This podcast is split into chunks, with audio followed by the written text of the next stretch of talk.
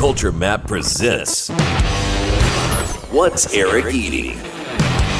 From the Gow Media Studios in Houston, Texas, here's Culture Map food editor Eric Sandler. Welcome to What's Eric Eating, Culture Map's weekly look at Houston's bar and restaurant scene. I'm your host, Culture Map food editor Eric Sandler. We have Chris Shepherd and Nick Fine from One Fifth Romance Languages coming up in a little bit. But first, I am joined by my co host for this week, Nathan Ketcham, a local restaurant consultant and a good friend. Nathan, welcome back. How are you? I'm I'm doing all right. How are you? I'm good. It's good to have you. Let's just dive right into the news of the week. Um, not strictly a restaurant related topic, but it was far and away the most popular article on Culture Map last week. The news that a poker club has opened in Houston. The Post Oak Poker Club has replaced Moe's, a place for steaks, right in the heart of the Galleria, right on Post Oak. And the premise is that since it is a members only establishment, that plays by a specific set of rules so that no one can cheat and that the business does not take any money from the money being gambled, that is, there's no rake, that it can legally operate a public place to play real poker, live poker for real money in the heart of Houston at a place where gambling would otherwise be prohibited. This is controversial. There are people who say that there's no way that this is legal or should be legal, but similar concepts have been operating in Austin for the last couple of years. So, at least until the Harris County District Attorney's Office weighs in, this is open and operating and presumed to be legal until someone tells me otherwise. Nathan, are you intrigued by the idea of playing poker in public? You know, I'm not a I'm not really a poker player, um, but I'd go give it a try at least once. This is Texas. Everyone's got at least one or two friends that are absolutely obsessed with poker. I think it's a fun story. I think it's really interesting. I love that it's really controversial. It's just kind of a fun thing.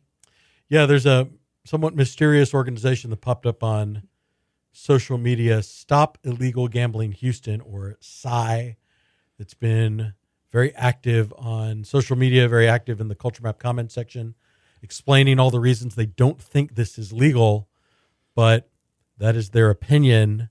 And until a court rules otherwise, you can gamble. You can only play poker. Now, that the key is that games like craps or roulette or slot machines where money goes to the house, that is clearly very much illegal. This place is operating under rules that protect private games in places like country clubs, but it's not free. Obviously, they charge a membership fee, a membership application fee, and then a chair rental fee of $7.50 for every 30 minutes, which means that you are going to have to play a lot of pots. You're going to have to be very active. You can't just sit and grind waiting for a pot because it's going to, that 750 is going to cut into your winnings pretty quickly, I would think. But the good news is they're playing a variety of different poker games. They're playing Omaha on Wednesdays, mostly no limit. But if you can find a table full of people that want to play Razz or Stud or High Low, like they're ready for you. So I'm intrigued by this. I am not a good poker player, as uh, the few friends who have watched me play and lose at poker will be happy to testify to. But you know, I am intrigued. I think you know, 50, 100 bucks. Like instead of going out for a nice meal on this paycheck, maybe I'm going to go lose some money at the Post Oak Poker Club. Yeah, are they selling food and alcohol? Yes, they so yes, I should I should clarify. Yes, they have a kitchen, right? It's a restaurant space, so they have a kitchen, mostly sandwiches, some snacks, a surprisingly solid green chili queso, which I know is is a personal favorite of yours. Um, burger was okay, pulled pork was not good, but all that stuff can be tweaked. They don't have a liquor license yet, so it's BYOB if you bring a bottle of alcohol, they will charge you a setup so that you can make, you know, a martini or a margarita or whatever. And then beer and wine, it's priced a little bit differently. That's all on their website. But certainly, and and it's cigar friendly. The, the patio is is open for cigar smoking. When the weather cools off a little bit, they want to have poker tables out on the patio so that you can smoke a cigar and gamble at the same time, which sounds pretty good to me. They have the lease through May, so it, so it's going to be at least around for as long as that, hopefully. I don't know. I'm ready. To, I'm ready to lose some money playing poker. How about you? Yeah, it's uh, it sounds fun. Um, I mean, I'd love to see the business plan. Moe's is a pretty huge, was a pretty huge restaurant. It's a lot of chairs to rent, a lot of uh, seven fifty per hour to bring in, but of course you have to fill it up. Yeah, they have filled the dining. Well, so the the dining room is full of poker player is full of poker tables. The private dining room is now a high limit room, and then the area near the bar is a lounge where people can just sort of eat and have a drink. And but everyone, because of the private club requirements of the law to let them be operate legally, everyone who walks through the door has to file a membership application and pay at least the daily membership fee of fifteen dollars. There's also a monthly membership fee of $150, but it seems to me like going 10 or more times a month is playing a lot more poker than I will ever play. So I don't know. I don't have a good take on what the prospects are for the monthly memberships, although they say that they're selling a few of them.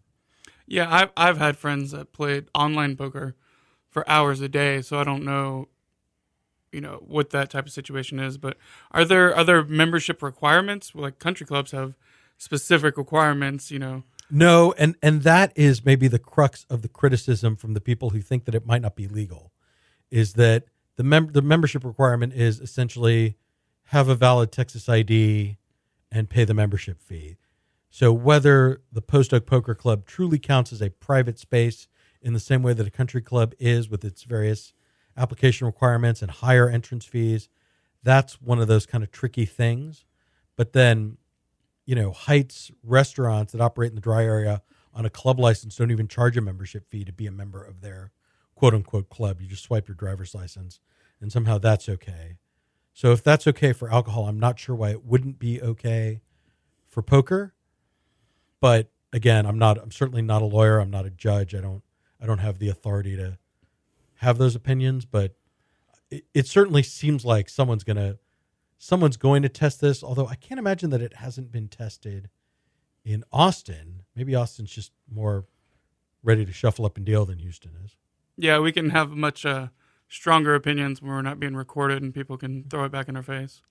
That well, it, ultimately, whether I think it's legal or not doesn't really matter. It's it. They don't. I don't get a vote. Yeah. All right. Well, let's move on to something that that we do have a little more authority on. Downtown's next food hall is starting to take shape. This is going to be located at the Chase Bank building at Main and Rusk. It's a historic building from 1929, and they have named the food hall after Alfred Finn, who's the building's architect. It's got this great Art Deco look. They're going to preserve that. 20,000 square feet, 10 chef driven, according to their information that they provided to me, food stands with uh, a bar, 500 seats, and a bar that serves beer, cocktails, and wine, and then a second story bar on the mezzanine, which is more of a refined cocktail oriented experience where you can have servers bring you food from the food halls. They're not ready to talk about what who they're talking to. They're not ready to announce who's going to open in this, but it sounds like it's a mix of food truck operators, established restaurateurs. The Houston Chronicle reported that Mala Sichuan is one of the possibilities. That's intriguing. Nathan, I know you like to visit food halls when you travel. Houston has a sort of limited food hall and conservatory. It's got four or five culinary concepts plus beer plus a new wine bar. But this feels kind of next level to me. Yeah, it's a interesting interesting idea. The location has some some strong pluses, a few strong minuses. Um, it's definitely a, a, better option than conservatory. Uh, the location is considerably better. The fact that it's above ground is gives it a lot of lot of pluses. It's also connected to the tunnels, which for the operators is going to be something that's going to drive their businesses. They could, if there's ten really great operators in there, they could make their bones solely on lunches being connected to the tunnels and being in downtown. and then they can make their money with breakfast and, and dinner. Um, it it could be a really cool cool area. Um, it's probably not the greatest thing that they're they're not super close to the convention center and those hotels over there, but at the same time, if they're really great restaurants, that's not going to matter because they're they're not that far of a walk away, um, and they're also not that. I mean, it's a five dollar Uber ride. Well, and the good news is Rusk is on the east west Yeah, rail line. line. So that will certainly help. Breakfast is an important component of this. Tunnel access is a really important component of this. And the mix. Some sort of raw fish, whether sushi or poke. Something, certainly a Mexican component. Certainly a seafood. That's what they've promised. It'd be cool if there was like an oyster bar. That'd be really fun. I'm still holding out for yeah, late night sushi has a lot of appeal to me. We don't really have that in Houston. There's just a lot of possibilities for who could be going in there and what they could be doing. Also the idea that existing Houston restaurateurs could be doing spin-off concepts, that's appealing to me.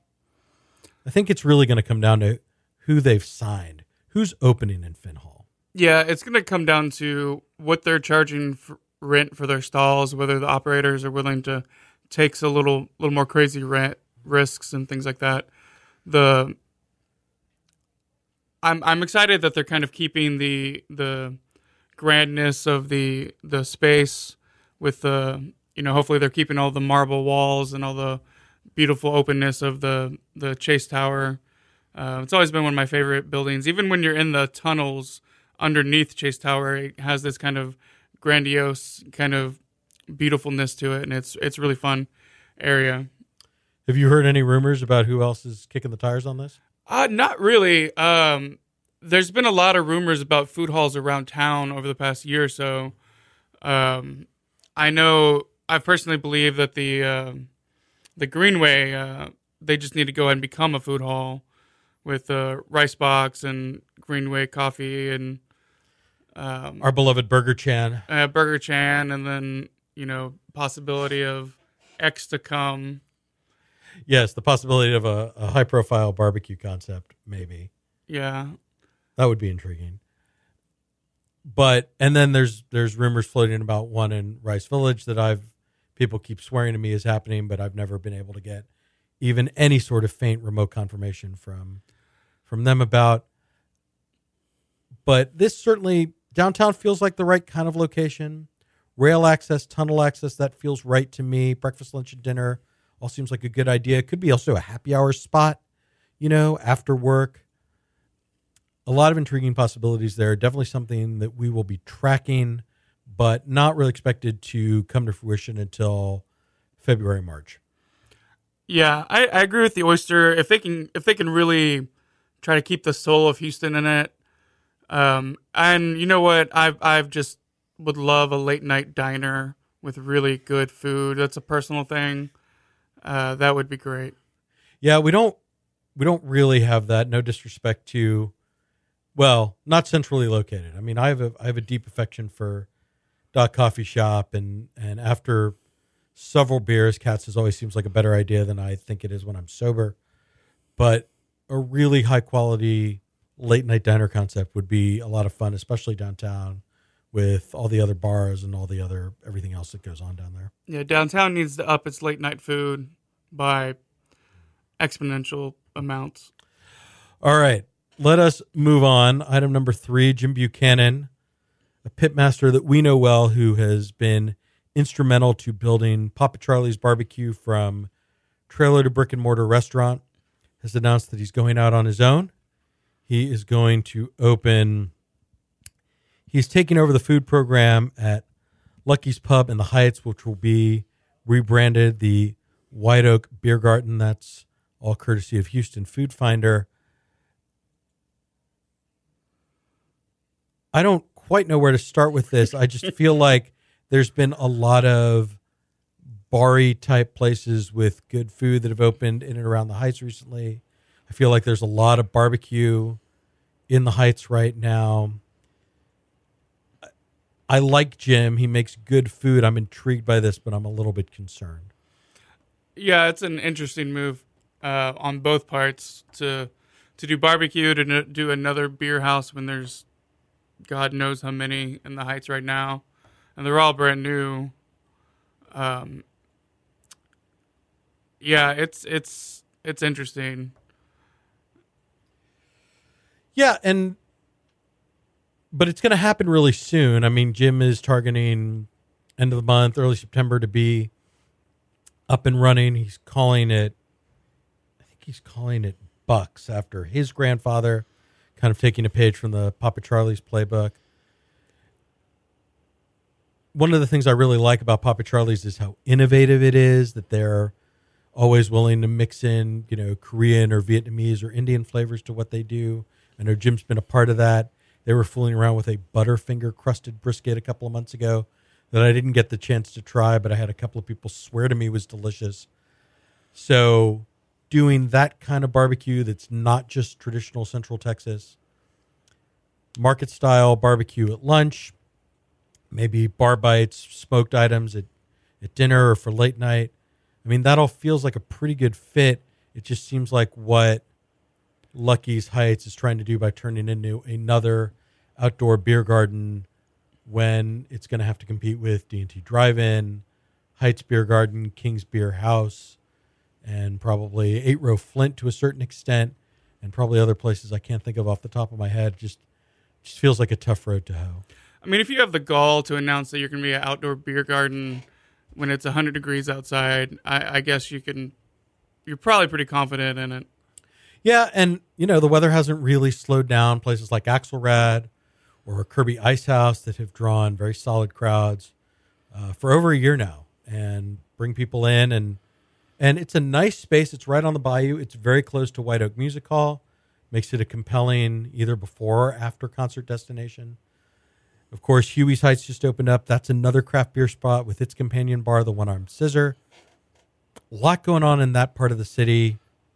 More to come. It's not slowing down. Wish Jim a lot of success. Can't wait to hear the details on some of these plans. Just feeling a little bit nervous for him. Yeah, I mean he's a really nice guy. Um, it'll be interesting to see his food unedited without the the Papa Charlie's effect. Um, it'll be really cool. I, I think he'll probably have success at least on the barbecue side. Uh, whether or not there'll be kind of a domino effect of too many beer houses, beer gardens, outdoor bars, just overall in the Houston area, I'm not really sure. Craft beer is so popular right now. Um, I th- I think it's got a little ways to go before we have that that kind of crashing effect, but The the craft beer bubble is not about to burst.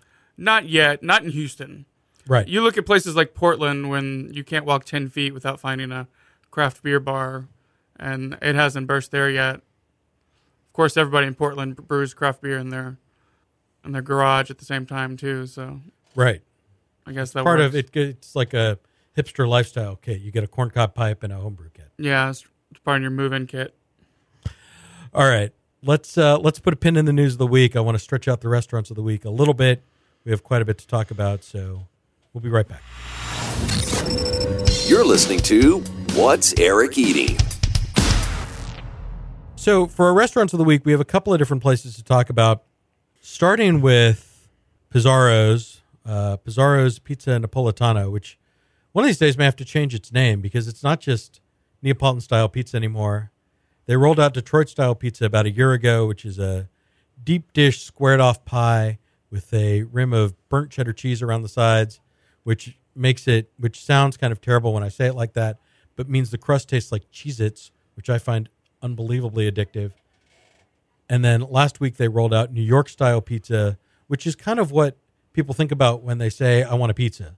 16 inch pie, lots of toppings, foldable slices. You can pick it up, eat it with your hands, no problem. Everything's cooked. We tried this together and had a pretty good experience.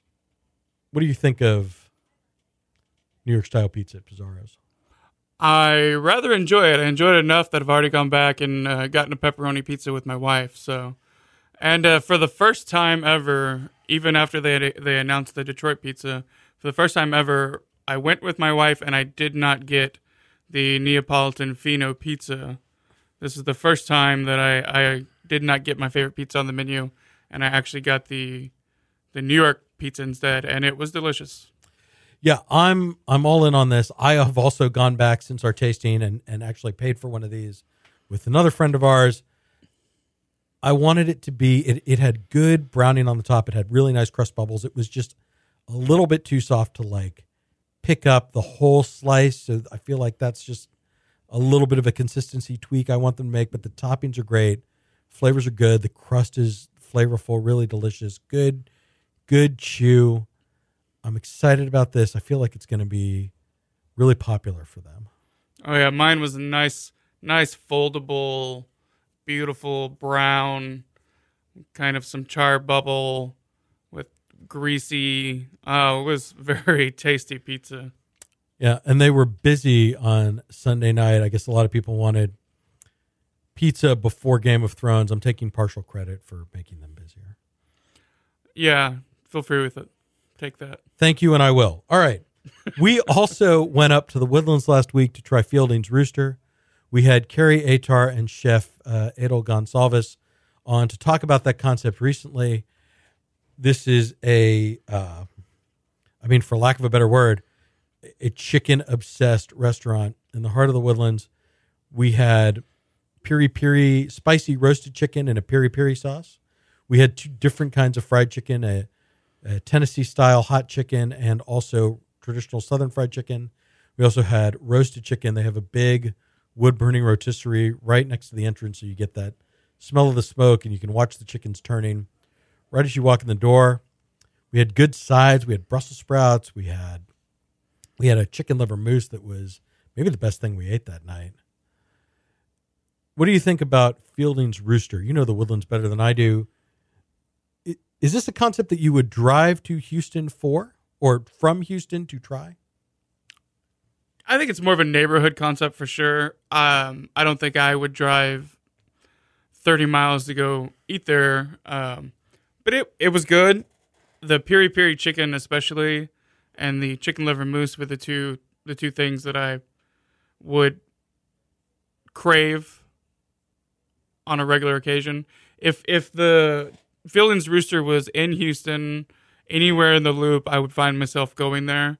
The only question mark I have on the concept is they're buying uh, the thin skin Amish chicken uh, from D'Artagnan.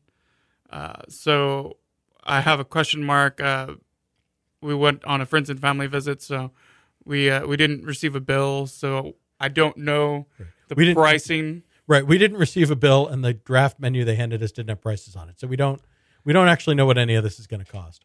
What would you expect to pay for a half chicken at Fielding's Rooster? I, I suspect it's going to be somewhere in that sixteen to twenty range. I I would think that the the standard mesquite mesquite smoked rotisserie would be sixteen bucks.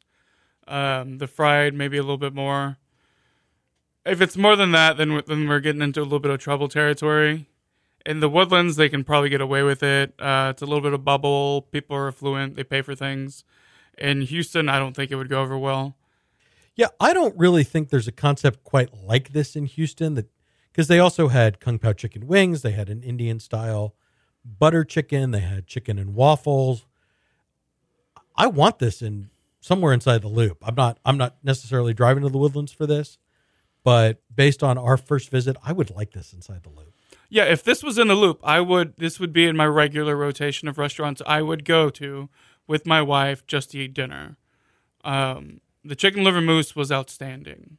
Yeah, and we talked with Adel about his Michelin training. It really it comes to bear in that dish specifically. It's like a little taste of France on Research Forest Boulevard. Yeah, uh, the the cornbread was actually pretty close to outstanding too.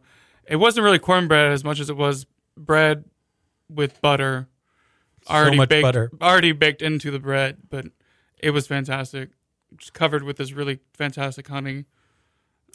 All right. And then our last restaurant of the week, I, I just want to discuss this briefly because we went back to La Table at, at the restaurant's invitation, which means they bought our dinner.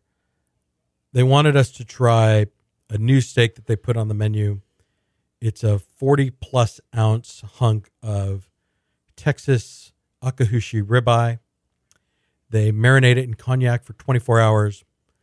Then they sear it. They baste it in a pan in butter. They put it under a broiler to give it a crust. And then they flambe it tableside. It's one of the most decadent steaks I think I've ever eaten. One of the most delicious pieces of red meat I've had in a long time. It's $180. It feeds at least two hungry people, especially if you indulge in some sides. Nathan, I, I, I think you agree with me that the steak was delicious. What I really want to know is where do you rank? Is is La Table very quietly one of the best restaurants in Houston? I think it's easily one of the, at minimum, top 10 restaurants in the Houston, maybe higher. Really depends on how you do your ranking. But they they have this kind of old fashion style of food, but they do modernize it. And then the their technique driven, uh, they have these chefs in from, from New York with kind of just killer training. Their pastry program has got to be the best in the city uh, with Otto Sanchez running it, who has just a background that's fascinating. Man, yeah, to yeah, with with with me stopping rambling, yes, yes, it is. Was the would you pay? We didn't we didn't pay, but would you pay one hundred and eighty dollars for that steak? I would. Um, it's kind of like a dinner and a show. They bring it out, they cut it. Well, before they cut it, they throw a bunch of flaming cognac on it, which is fun. They have several different um, tableside carvings. They carve a eighty dollar chicken, which yes, eighty dollar chicken, but it is worth it. I have paid for it. It is worth it. Go spend eighty dollars on a chicken at La Table. They also they also have a rack of lamb, and it really is all about their maitre d, uh, Valerio Lombardozzi. I think that's how you pronounce his last name. My my apologies if I got that wrong, but he is such a dynamic presence in the dining room. He really understands that theatrical element of kind of giving you a show with your meal. It makes La just a wonderful place, especially for a special occasion, especially for a date night. Um, and it's just it's just a very comfortable room. The, the tables aren't the tables are nice and far apart. You can have a private conversation. It's very comfortable. They have a, a wonderful sommelier and, and Michael Peltier. It's just a it's a really pleasant place to enjoy a meal. Yeah, the service is easily up there in the top three restaurants in the entire city. Um, Valerio, you know, real white glove service with literal white gloves. Literal white gloves, yes. Truffle shave table side, all that good stuff. All right, we're going to put a pin on that. I think I hear Chris Shepherd at the door. Nathan, thank you very much. We will follow you on Twitter and Instagram at H Town Food Junkie. Stick around. I'll be right back with Chris Shepherd and Nick Fine from One Fifth. You're listening to What's Eric Eating?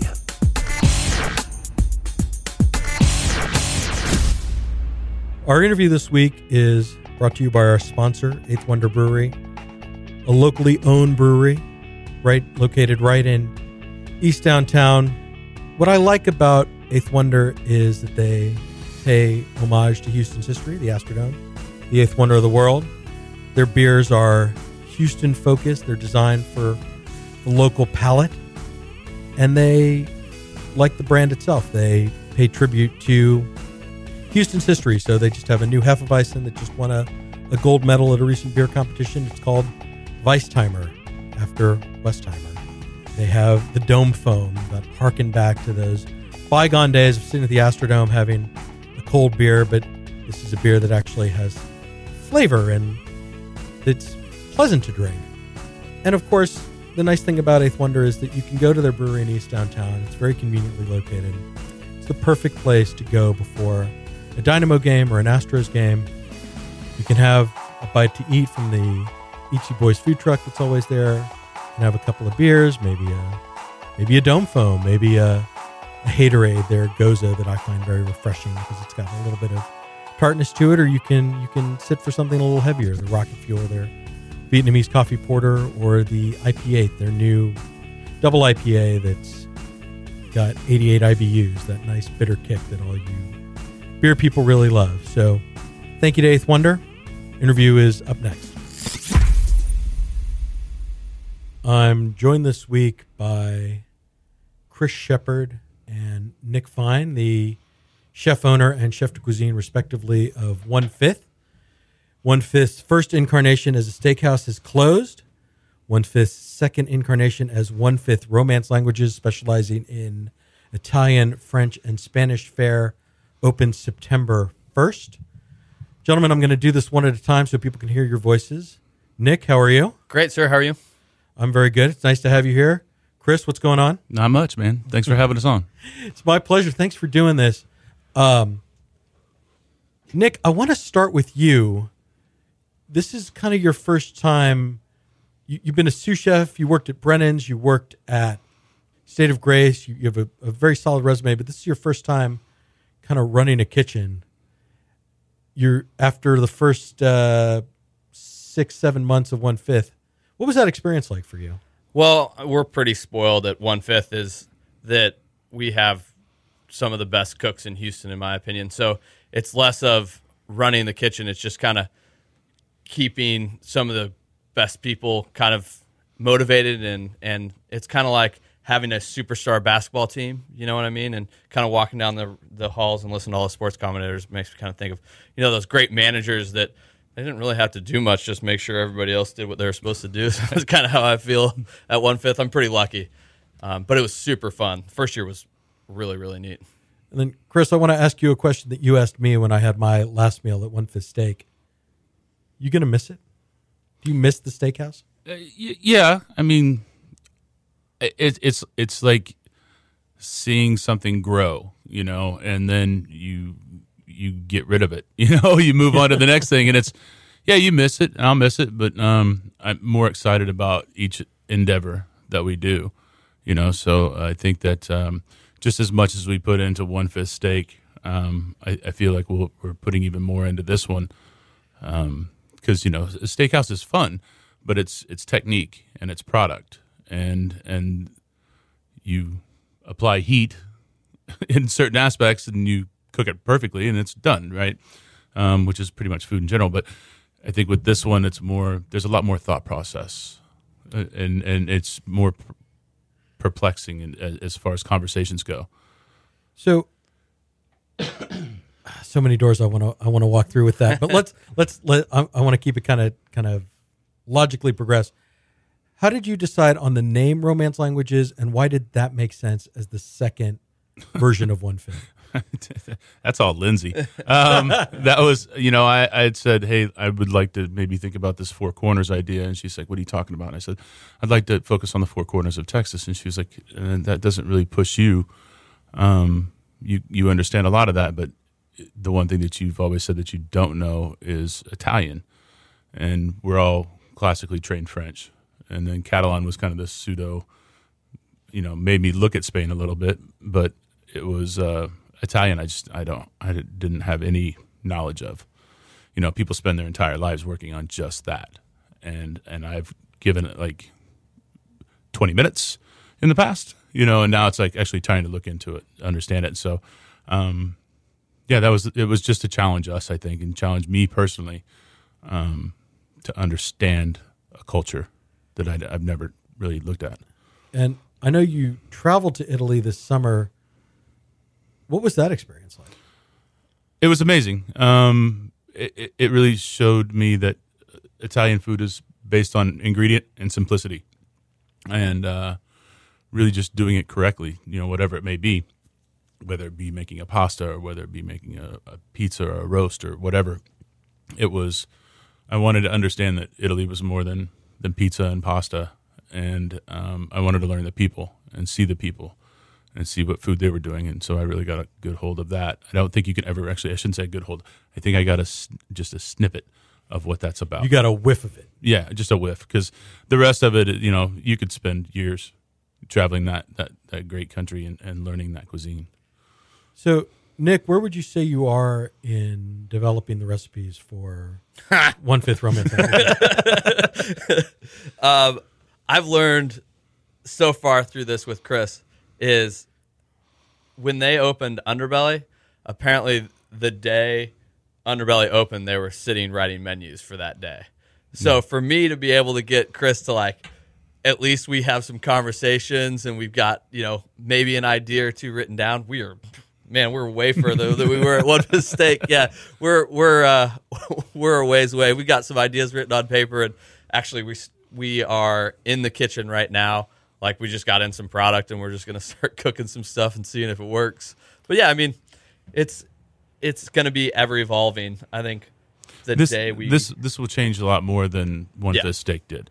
One fifth steak, the menu was kind of set and and it went. And this is this one is there's so many different um, things you can look at and so many products you can play with and so many different techniques you can use that it's going to be an ever changing menu. Yeah, I think we. I think uh, one day he was like, "All right, write down some ideas," and we both came back the next day, and I think I had 150 ideas written on And so paper, did I. and he had 150, and we're like, "Uh, how are we gonna put this into a menu?"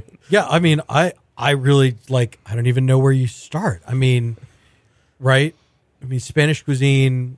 You know, paella, all kinds of seafood dishes, anchovies, tapas style appetizers. I mean, the the then kick over to French, and it's like, well, you could do like super classic, like beef bourguignon or uh, you know duck or or But it's how do you do all that and make it really interesting at the same time right. and not not get away from what the culture of that is. But it's funny, like as you said, like it was those days where you uh, we would go in and be like, "All right, let's think of Spanish stuff," and then for the next couple days, all I would write out would be like cool Spanish ideas, and then it would be like. Oh man, I just cracked open a, a French cookbook and it's like the next three or four days are all French ideas. And you're like, oh my God, how are we going to do all three of these in one connotation? So it is kind of at that point where we're like, instead of coming up with ideas, I think it's like we're getting some ideas on the chopping block. Like, all right, that idea didn't work. That's hopefully It's more what narrowing down. Like, So so what's something that you're just like, this is cool, but we we don't have time for this. We're not going to do it. I don't know. There's a lot. Um, I, uh, we we've we've gone through. I mean, like you said, we each came back with 150 things, and a lot of them were just like, "What the hell was I thinking?" You know, or you know, and it's it's caviar cart services was like a cool idea, and then it was like, I've found snail caviar. And like, can you do snail caviar? Is that, is that legal? Yeah. it is apparently. And then I wanted to do it with Miller High Life, and everyone was like, "That's a horrible idea." well, that that is. I mean, High Life is on the champagne card at that's what I was Yeah. saying. So- oh, is it really? Yeah. Oh, that's brilliant. Yeah. So you Oh, know, they are. those guys They have are. already. They're already doing that. Oh, see, Yeah. we already had that one. Scratch on the that before you even started. um, But I, I think the the one thing that that I've heard from people is, you know, the baller board was such a signature of the steakhouse. Is that is that dead with the steakhouse, or do you Yeah. expect to? It's no, dead. it's dead. It's dead, and that's kind of what is amazing about one fifth. Is like uh, you asked him, "Are you going to miss one fifth steak?" And it really is. It's amazing to think of. We built a restaurant for seven months, and we came up with all these great ideas. So the hardest part is for us being able to take all these ideas and having to throw them completely away because we don't want somebody to come in and be like, "Oh, they just did the same thing. They just used some different ingredients." So being able to be like, it's really like I even have goosebumps thinking about starting completely over because it is. It's taking an idea that was pretty successful, like the baller board, and being like, nope, Yeah. we have to think of something different. But there will be family style entrees. There will be, yeah, Yeah. yeah. I, I'm as of now, we're thinking of like some large format items and some, you know, we've thrown the idea of, and it's not going to work, but like I would love for you to be able to sit down and do like a tapas style. But you know, how do you work that into a situation like that's what's kind of fun about where we're at with being two weeks away is how do we get to have how we like to eat to um, being able to make it a real restaurant. Well, and the thing is, is like we, we we really talked a lot about it, and it's like you get to the point where you're just you're overthinking it, yeah. and it's like at the end of the day, you have to really stick to what we do, and it has to be fun and enjoyable and like a different experience than what you what you're used to, and and that's that's the goal, you know, is to to to challenge us, but to also challenge our guests, and and make it make sense, and that's that's the fun part of it. So I know you you don't want to give too much away, but Nope. what, like, what is there like one dish where you're like, we definitely are going to put our spin on this thing? I mean, you posted a picture of a gigantic paella pan, so it seems like that's probably happening. Cast iron paella is always, um, you know, Ryan Pera did this one night at his house, and I was like, man, this is brilliant. I, like, I am completely, you know, the texture of what a cast iron pan brings to it is fantastic, and it's just a great vessel. So, And we got all these cast irons left over from the steakhouse. so yeah, we have to use it at some point, right? Um, but yeah, I mean that'll be one of those things if it works, right? If it works for service, if it's a hour long pickup, then does it make that much sense? Like I don't want to. That's the that's the thing with this is like there's no short steps. There's no there's no corners that can be cut. Yeah. It has to be done perfectly. You know the conversations of risotto and and paella and you know roasted meats like they have to be done to order and perfect and you just can't cut corners and so does it how do you how do you build that into a menu to where it is timely and functional right because if i have six giant cast iron pans rocking at once like that for service is really really tricky so we kind of you know you're walking a fine line And then what about the look of the space? I mean, I know that's going to change. You know, the staff uniforms are going to change. Where where are you in that process? it's a it's in full bore right now oh i mean man, yeah. it's the restaurant's completely cleared out. It looks like we're building a new restaurant, and um, you know, there's guys in there welding right now. They're painting. They're doing all sorts of stuff to it, and it's like really the only ones that are there are us. You know, and that's just like we actually had to drag a table in so that we could sit down and have conversations because everything's cleared out. But then, I mean, you have that that great back bar with all the the whiskeys and the That bourbons on it. That stays. yeah. Yeah. So like the That's that's this is the what's love, hard you is it's such an iconic building. I think when we mm. started this, is it's like you walk in and it will always have that feel. You know what I mean? It, we we move the bars and the bars are going to stay the same spots, but you know how do you change this? That hopefully you know you walk in and you're like, this is n- the idea is that it's this is not one fifth steak, and it's not Mark's. It's this is a new restaurant, so we're trying to do it just enough that it totally you know as you walk into the space. Hopefully we set it up enough that. All right, this is a new restaurant. Like Well, it's it's the same as when you walked into One Fifth Steak, and if you'd been to Mark's, you're like, it's the building, but it looks totally different. And so it's we want that same aspect. It's like it's the building, but it looks totally different. And then, do you have a feel for kind of how some of this is going to be priced? I mean, will I mean, I I sort of have this expectation in my head that it might be a little bit less expensive to dine at One Fifth Romance Languages versus One Fifth Steak. Well, I mean, when you talk about steak and the price on that, it it is what it is, right? Because that's that's steakhouse pricing. It's like you you could never go to a steakhouse and get, hey, I had a really cheap dinner and it was fantastic. Like that, just those I had, two. a, I had a prime steak for thirty bucks. It's Yeah. like, no, you didn't. yeah. Yeah. So those things, it's like cheap sushi. Like those two things just don't really correlate. They don't go hand in hand, you know? And so it's all about product. And when we start narrowing down product, it'll just be derivative of that. But I, I can see that it, it won't be the same price because, you know, you're talking about a 36 ounce bone in ribeye is a cost, yeah, right? You can't manipulate that. It is what it is. And so if you're buying the quality, that's just, or and I want to make sure because we haven't even talked that much about this too. But the quality of everything that we're going to get at Romance is going to be the Really same. high. You know, like Yeah. I want it to be. To me, that's the biggest difference between some restaurants is that product. You know what I mean? And and hopefully we stay true to with getting in the best of the best, so that you know, if we do a suckling pig dish, do we really need to get Iberico suckling pigs? Probably not. But can we get something that's farmed or raised here locally that will drop that price in half? Right. You know, but still have a very, you know, precise, conscious dish. Like yeah, that's that's how we have to work it now. It's it's all about technique and, and quality of ingredient that we can find. yeah, Well, and I, there's certainly some really fun charcuterie possibilities too. Bringing in some of that, some of the, what you do at Underbelly, maybe incorporating that into the. Not so much, but it's I mean because we have to do it all separately. Um, Sure.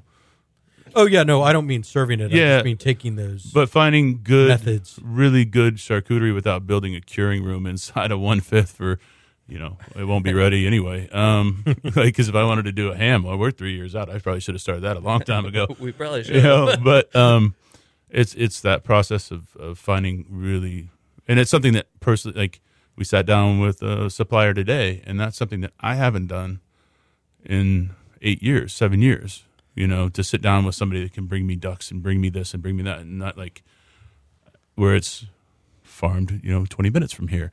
Like I haven't had that opportunity, so like sitting with suppliers now is like uh, it baffles my mind. You know.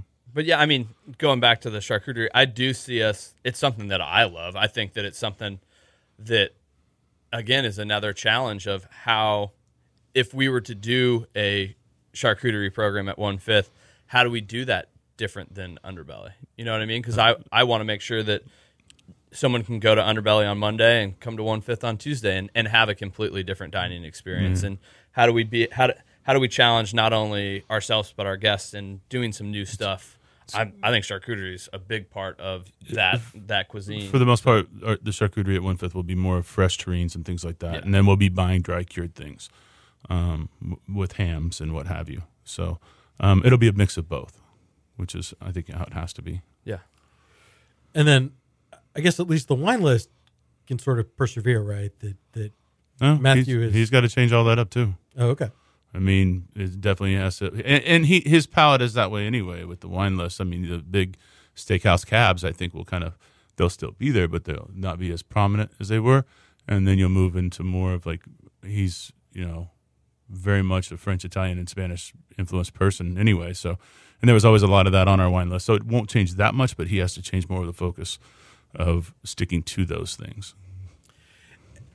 Right, and I, I think maybe in the, you know, and all- in all the the baller boards and the giant steaks and everything, I, you know, underbelly style wine markup in a steakhouse environment was so refreshing. You could really mm-hmm.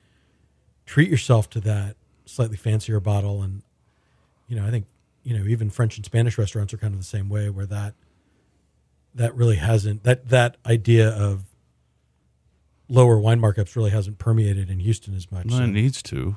Yeah. I mean, I, I'll go out to places and I'm like, yeah, I'm not. I'll just have a whiskey, thank you, because like I can't afford to drink a lot of these things here, and you know, and so it's like having that. So it's it's you can have that special thing that you've always wanted, and not really uh, take out a second mortgage, That's comforting. right? We we who pay for the food appreciate that. I pay for it too, so I, I appreciate it. And I know this is like way ahead, but are you already? I mean, you're you've you've made some changes at Underbelly to make it kind of more seafood oriented for the summer. Are you already thinking about the next version of One Fifth? It's going to be a seafood restaurant. Not a chance in hell. No. like that's so far down the line. It's just like, you know, it's, it was the one of the things that we always talked about, even when we were doing steak. It was like, well, maybe we should do this. And it's like, no, that's for fish. It's like, all right, you know, and like there's certain things that you don't want to do because of, you know, you want to save that for down the road. But um, we really haven't started talking about fish that much. And I think that being said, like we don't want to save anything for the next ones because I think we'll come up with new ideas later on. But like, I don't think there's anything getting held back for romance languages. Like, if we're gonna do it, it's why not do it now? so here we go. And then, do you think you'll be? I mean, will you be making your own pasta? Will you be? One hundred percent. Yes and no. Yes and no. Yes and no. Yes Nick, and- Nick likes to jump on that 100%. like the fresh pasta. I do too, but there's certain things that I really want. I mean, if and like carbonara, just that whole like my mindset around that, Yeah. right? I want to have the right pasta. I want to have the right egg. I want to have the right everything, so that something that is a dish that is so simplistic but is executed properly for me. Well, right, and people who follow you on Instagram have seen the egg pictures. Mm-hmm. You're definitely taking the ingredient sourcing very seriously. Not that I'm surprised. Well, I mean, it's even like down to guanciale. You know, the question was like, "Well, you're going to use pancetta?" It's like, no, we're going to use guanciale. But like, the, there therein lies the problem of American butchery versus European butchery, and that like when we break down, so I can buy guanciale, right? But what we buy is stuff where the, the, the, the cheek is actually removed too. And the cheeks are sold separately instead of like it's still connected into the cheek for guanciale. So are we, how do we do that? We make it. You know, that's the only way there is to it. Like we have to figure out a way to make guanciale to have that dish right. Because I don't want to substitute bacon or pancetta for it. I want Right. Having had the real version, in I want it Italy, right. Like right. and and I think that Nick is the same way, and so is all of our crew. That if it's not right, we just don't do it, you know, because that's how it has to be. We've we've built that up in our own heads, not not so much for the guests, but for ourselves, as for as a point of pride. Yeah. And then I also noticed on Instagram you posted a couple pictures for your upcoming cookbook. Yeah, What's what's the last status night, of that? Uh, just you know, writing recipes and working through recipes and making sure those things are right too. So, um, you know, yesterday, like I actually went to the grocery store and like shopped and like, okay, I need a grocery list, and it was you know, I spent way more time than I needed to, but, um, and then just go home and cook all day, and you know, get home and actually writing down every step that I'm doing and changing the you know okay well this needs this a different flavor profile with this or what have you and making sure it's right. And so you know lindsay had a a multi-course dinner last night. So. Are we, finally going to get the secret to the Korean goat and dumplings? yeah maybe. Um, and that's slated for next year, I guess. uh it'll be a year and a half i mean it's a long process. It's a year of writing and testing and photos and then and once it gets turned in the manuscript gets turned in then it then it goes to print. And then so um yeah. And then we at Culture Map, and I'm sure every other media outlet, had a tremendous response to the news about the changes that are coming to the Canino's market. yeah. Are you just are you starting to hear from people that want to be involved, or? I am sending that over to um, MLB partners, and they'll compile the list and then bring it to us. But right now, it's just it's you know we don't even know how much space that we have. You know until they until the architects come back and say, okay, well this is how the square footage is going to be laid out. Then that's when we can start to look at it and start to really define what it's going to be, um, and just make sure that we do it right. You know, I talk to people all the time about you know what are their next steps or what have you, but um, some people have reached out and I just kind of forwarded along because I, I don't I don't want to get inundated with that. You know, I want they need to come to me with a, a list of the people that they have, and then we'll start weeding through it and find out the perfect mix of what it needs to be because you can't have you know seven po' boy producers in one spot or you know five hot dog guys or it just it doesn't make sense. It has to be laid out right, and that's our that's our job. and then Southern Smoke looks like it's really coming together. Third year of that, Yeah, October twenty second. Tickets are on sale now. They are. Yeah, it's going to be fun. Um, every year brings a new challenge and everything. Every year, you know, it's like how do you make it better? Because you know we did the first one just as on a on a real shoestring. Everyone was actually on a shoestring, but it was uh, we've never done anything like that before. And the first one was great, and the second one was even better, and the third one is going to be even better than that. And it's just it's like we do everything. How do you make the next thing better than the first or the one before? Yeah, I think having John Besh will help. Yeah, you know, he's coming to the city. Let's welcome welcome him in, open arms. You know, and having the guys from Ordinary and and uh, you know Fig and Ashley's coming back and Aaron and, and Rodney Scott and you know it's it's it's gonna be it's gonna be a fun one. And then the local guys too. You know, it's, they, they work so hard for this. You know, Justin, you and Seth and Terrence and Ryan. They really last year I. I you know, I get pulled away, but just going walking over there and just seeing them just sweating it. We you got know? worked. and it was, I was like, so live fire was that a smart decision? you know, like, but they, uh, you know, everybody's in for it. You know, everybody wants to make a difference and make a change, and and uh, we all want to, you know, at least help find a cure for MS.